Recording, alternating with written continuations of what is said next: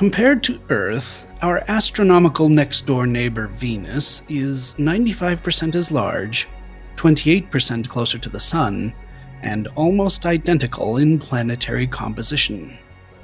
However, if one wished to spend a day on Venus's surface, from one sunrise to the next, one would be confronted with a considerable array of hindrances and novelties.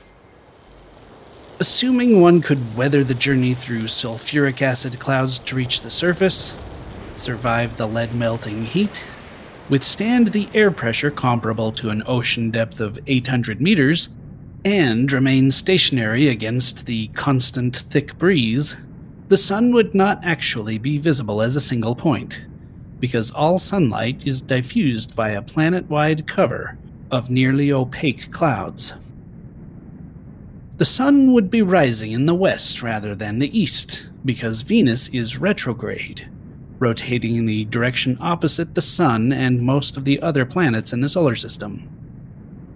One hypothesis suggests that the planet was once prograde like most of the others, but that its spin was reversed by two massive planetoid impacts billions of years ago. Another hypothesis suggests that Venus's original prograde spin was unstable due to the fact that the planet's core, mantle, and atmosphere all move at different rates. Friction between these layers may have induced an increasing wobble on the entire planet, ultimately causing Venus to flip over. If that hypothesis is accurate, Venus is upside down rather than backwards. Venus's rotation is also very slow. A full day visit to the equator of Venus would include 1,401 hours of uninterrupted sunlight, or about 58 Earth days. At this rate, a fast jog would be enough to keep the sun blob stationary in the sky. After sunset, one would observe another 1,401 hours of darkness, though there would be no change in temperature after dark. Venus has become isothermal due to the greenhouse effect, having an average temperature of 788 degrees Fahrenheit or 420 degrees Celsius at every point on the planet, both poles and the equator, day and night.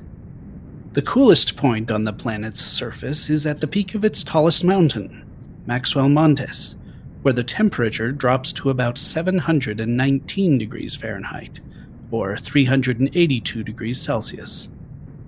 There one might observe a heavy metal snow of lead sulfide and bismuth sulfide. Venus completes an orbit of the Sun every 224.7 Earth days, so a Venusian year is almost, but not quite, two Venusian days in length. In the 1970s, the Soviet Union sent a series of Venera probes to Venus with various scientific instruments. The heat and pressure plagued the probes with problems, and their operating times on the surface were measured in mere minutes. On the 22nd of October 1975, Venera 9 became the first probe to return images from the surface of another planet surviving for almost an hour owing to a sophisticated liquid cooling system. During the space race, the United States also had a Venus visit in mind. In the mid 1960s, NASA designed a manned flyby mission to Venus using modified Apollo hardware. Launch was scheduled for Halloween 1973, with a Venus flyby set for the 3rd of March 1974 and returned to Earth on the 1st of December 1974. After liftoff, the astronauts would have had a roughly one hour window to abort the mission in the event of a problem, after which time they would lack the fuel to return to Earth by any means other than a slingshot around Venus. The mission was scrapped due to budget constraints. In 2020, scientists reported the discovery of phosphine in Venus's atmosphere, which would be a strong indicator for airborne microbial life.